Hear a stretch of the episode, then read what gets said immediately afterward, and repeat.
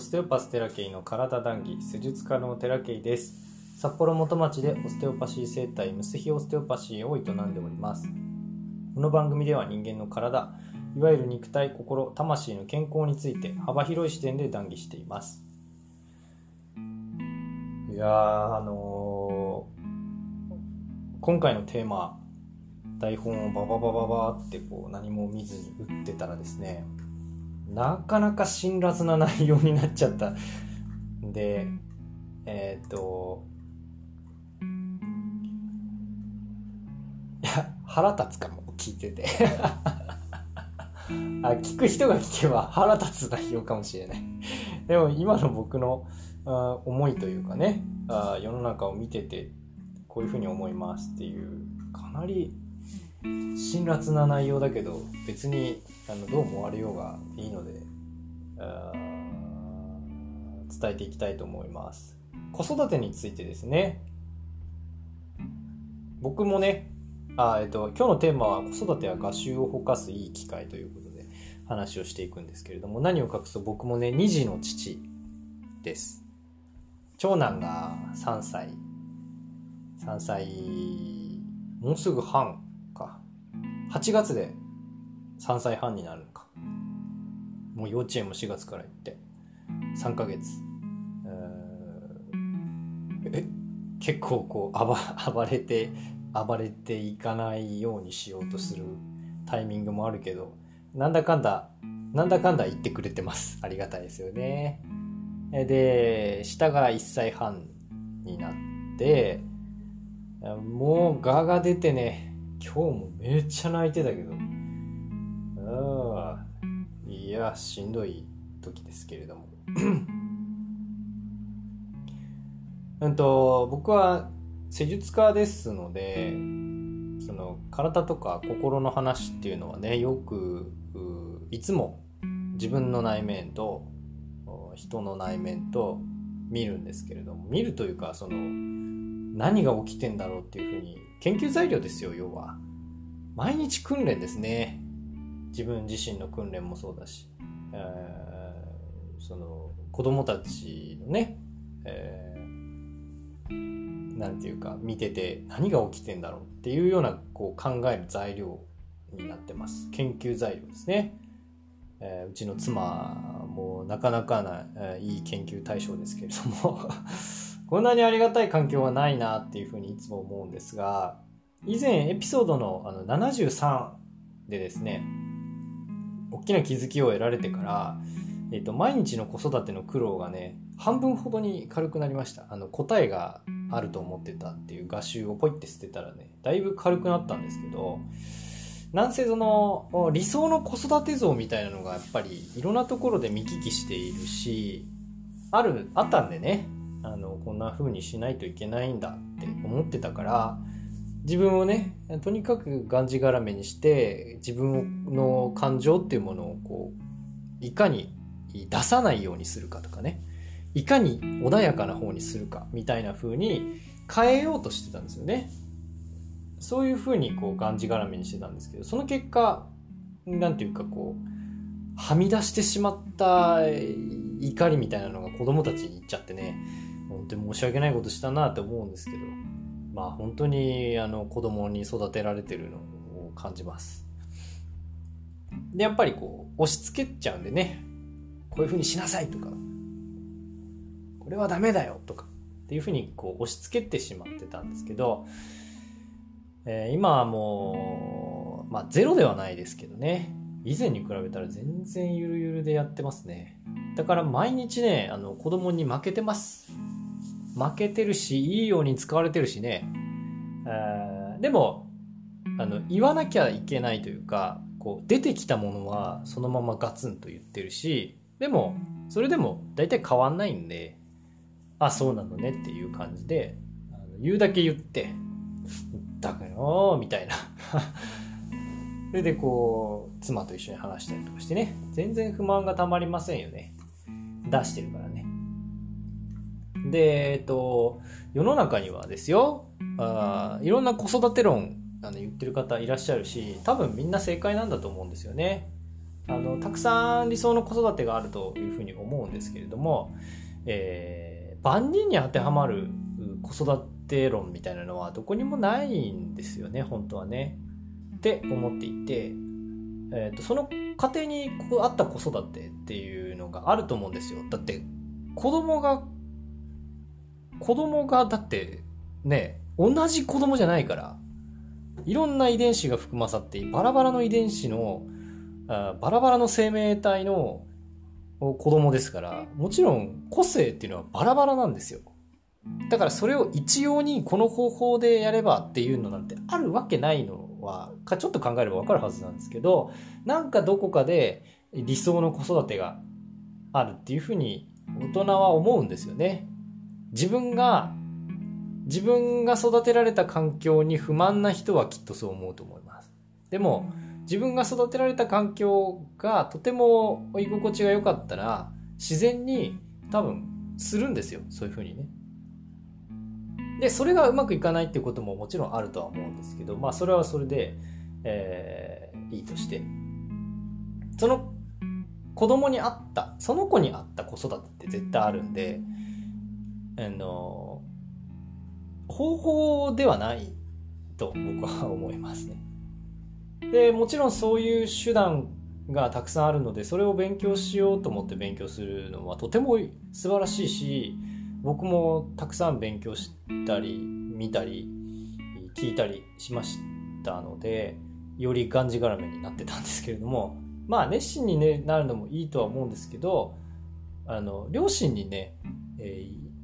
こう両親ががんじがらめだったら子供も歪むんでのがとても見てて分かりますね。で、えっと、よく反抗期がなかったんだよねとかわがままを言わない子で子育てが楽だったっていう方がちょこちょこいらっしゃるかもしれないんですけど僕が見る限り子供が両親気遣ってるとか子供がねあとはそのもしくはその怖くて自分を抑制して生きてきたからご両親は楽に感じているだけなんじゃないかなっていうのをすごく見てて思います。で子育てっていいも悪いもないし答えがないんで。で強いて言うならその子の個性をその丸ごとね受け入れることができるかどうかがとてもなんかあ伸び伸びとできる子育ての方法なんじゃないかなと思うけど難しいんですよ両親もその同じように抑圧されてたり同じようにあなんていうか個性を丸ごと受け止めてもらえなかった人たちってたくさんいるのでそうじゃならないようにしようって言って方法論をなんとかしようとするんですけどいやそうじゃなくてやっぱ内面なんですよというふうにいつも思うんですよね。ご両親の内面によるものなんじゃないか。あまああの自分のことを棚に上げて言ってるわけじゃないんですよ。僕がそうだから言える話なんでね。で、えっと、自然に生きるっていう話を何度も何度も無意自然に生きるっていう話をね僕はタオにこう触れてからあとても重要なことだなと自分の人生にとってね自分の人生にとってとても重要なことだなと思うんですけど自然に生きるってこう視点を変えると個人がね個性を発揮して生きている状態だと今なら思えるんですよ。で子育てって正直イライラすることの方が多いと思います。僕はね。あの楽しいっていう方もいらっしゃるんでそれはあの子育てが好きな個性のお持ちの方だと思います。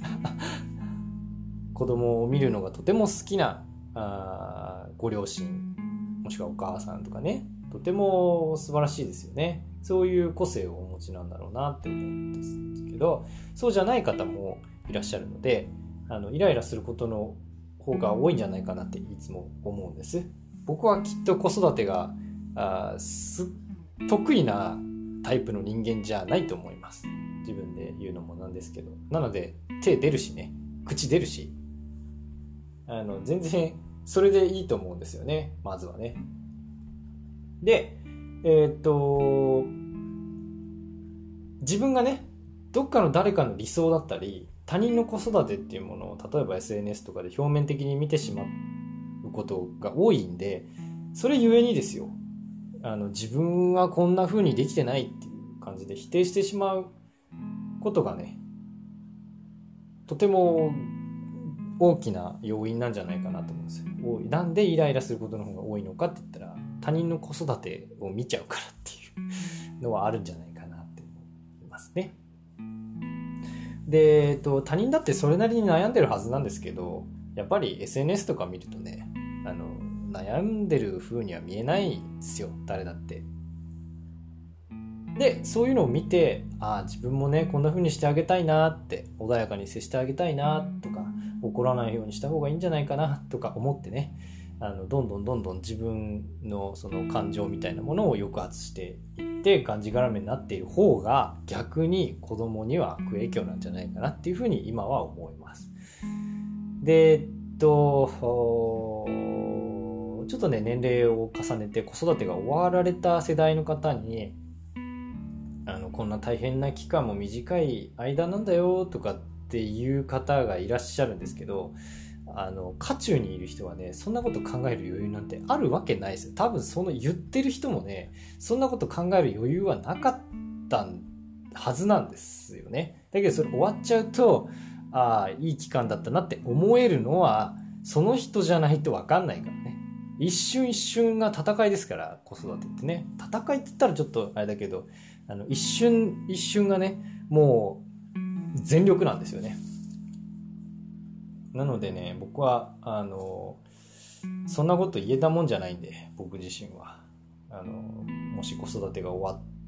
たとしてもね短い期間なんだよなんて言えないですよ。口が裂けても。だってめっちゃ長いもん。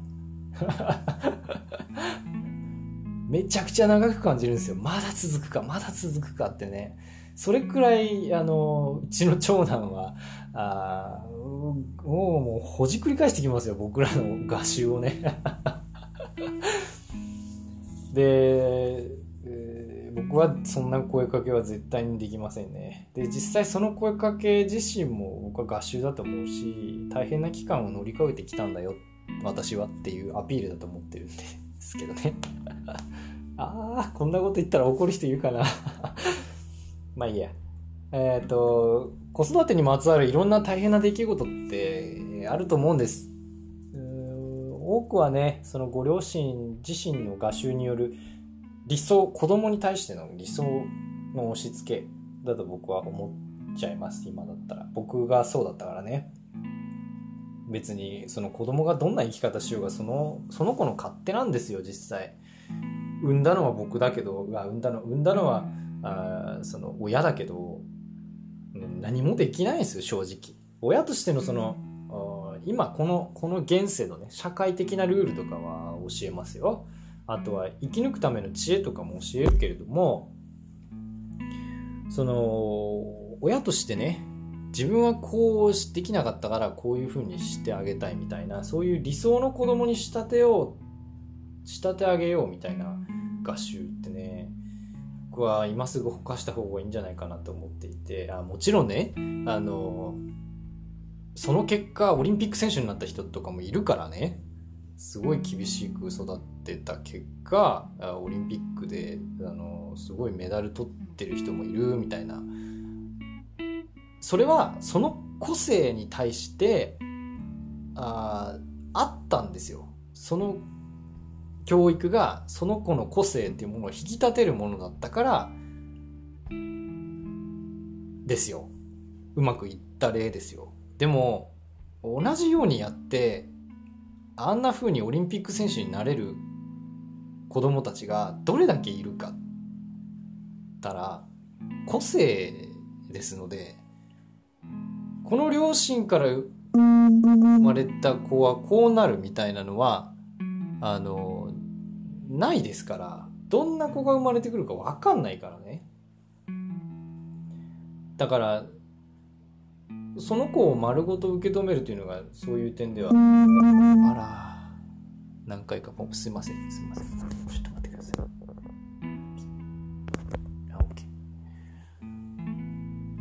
だと思うんですよ。で子供って本当に僕は本当に未熟な親だったので本当にいろんなことをね身をもって教えてくれましたね。もう愛愛って何ですかとか生きるって何ですかとか自由って何ですかとかそんなことを本当にあの教わりました。僕はあの子供みたいに生きるってことが自然に生きることだと思っていて実際あの老子道徳教の読み方に確か書いてあったんだけどだんだん生き生きとしてくる大人って子供みたいになってくんですよ。それってあのなんていうの？本来の生き方なんですよね。本来の生き方もう最初に持ってるんですよ。でもあそれが教育なりあのいろんな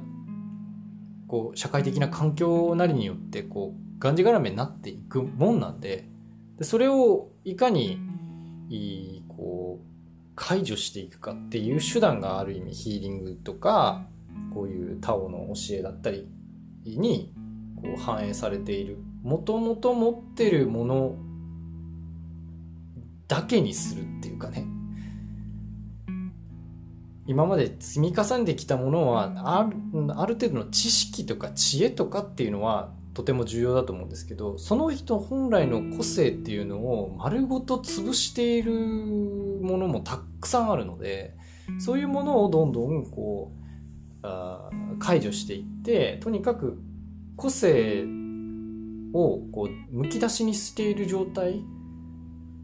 で生きることができるととてもその健康なんだと思うんです僕はね。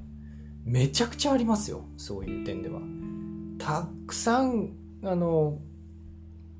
常識とか道徳とかに縛られている人たちがたくさんいるのでだから子供をね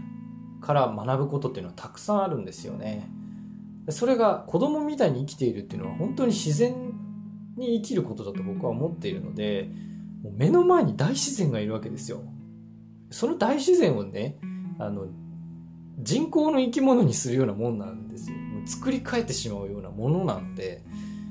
あのとにかくその子育てっていうのは自分自身を見つめるいい機会だし合集っていうものをほかしていくいい機会なんじゃないかなって思うんですよね。あどんな事象にも